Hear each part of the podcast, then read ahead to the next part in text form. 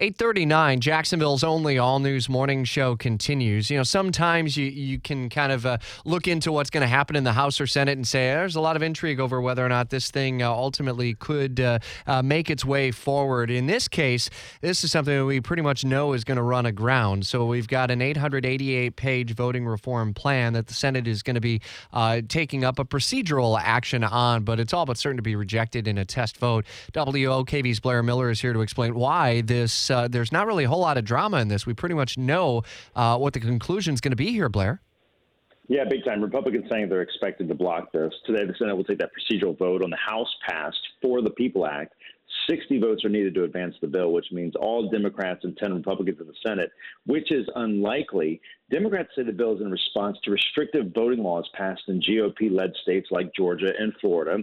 They say today's vote is to allow debate on the bill and for senators to offer amendments. But Republicans call it a Democratic power grab, arguing that elections should be left to the states not the federal government. So these arguments, we've been hearing these arguments for a long time, and really hasn't been a lot of movement on that. And that's why we're saying, you know, expect this thing really to be blocked here today. Is the bigger issue for Republicans that it would be an expansion of the federal government's role in elections?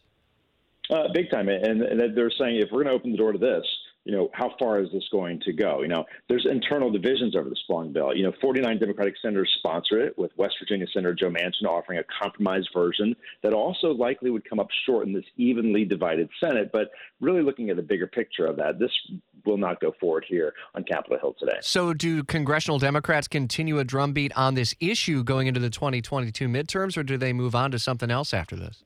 You know that'll be something to watch. You know, many want many of the Democrats say they want to get on record with this, but they want to be united in this, and so that's really why they need Senator Manchin to go along with them today on this, just to be united as a party. But will they get that? Really remains to be seen because they want to come back during that campaign cycle and, and look back on this and say, look at what we tried to do look at what we could not do. Of course, Republicans would be critical of saying, you know, the Democratic Party really wasn't united on that. All right, on this June 22nd, a big issue for the 2022 midterms coming up today mm-hmm. and ultimately expected to just run aground before it uh, ultimately reaches a final vote. Uh, WOKV's Blair Miller will follow the story from Washington for us throughout the day. Be listening on your way home during Jacksonville's evening news at 6. They're planning to take that procedural vote about 5.30 or so this afternoon. We'll have updates for you during the evening newscast at 6.